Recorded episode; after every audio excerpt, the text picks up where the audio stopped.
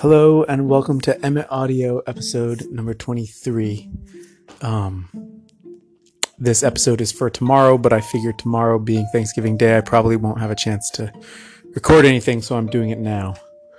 You'll just have to put up with it. um, what I want to talk about for this episode is um, this thing. I'm trying to decide which one to talk about. I think I'm going to talk about this idea that you have to go all in to the thing that you're trying to make a business. Otherwise, you uh, won't it, you won't follow through. and I actually think that that's I think that that's not true. I think I think we have this conception in our culture that if you haven't gone all in on your business and quit your day job, that you somehow you aren't going to put as much energy into it. It's not going to be a success, and uh, and you'll be more likely to fail. In fact, I think you're more likely to fail if you do go all in. Because if you go all in, you're putting all that financial pressure onto this one thing before it has had a chance to prove itself and before you've had a chance to pivot or adjust. And so I think you're you're raising the stakes and the only reason that I can think of why logically you might want to raise the stakes is if you feel like if you didn't do it that you would somehow you just don't have the desire to do the business enough that you'd keep it up. But I think that if you love something enough that you're doing it anyways, even outside of your regular working hours, and you dream of making it your job, that's enough passion to pursue that. I don't think you have to worry about it failing. I, you know, because you lost interest. I think you have to worry about it failing because you put too much pressure on it. Look, we all have different financial situations. Some of us have houses, some of us have kids, some of us live in a van, some of us live in uh, areas of the country that are less expensive to live in. Some of us live in some of the cities that are the most expensive to live in. So everybody's situation is different. But I think for anybody's situation, I think it's always a great idea to start small and don't go all in. Now, then the question becomes well, when do you know how to quit your day job? And uh, there's a couple different ways of, of talking about it.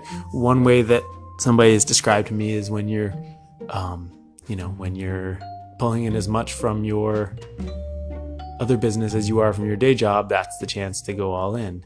Um, I think it, that's kind of an arbitrary number. I think it very much depends on how much you can reduce your expenses to live on less. I think it depends on how certain you feel of the um, of the robustness of your business, right? Like it's one thing to have sort of one giant client that you know means that you have uh, sort of everything taken care of, but it's all reliant on this one client remaining a client. See one of my earliest episodes about the value of small customers. So for me, when I quit my summer job, all I was quitting was, let's see, at that time I was making probably about forty to forty-five thousand a year, and I was quitting a job that was earning me eight thousand of that.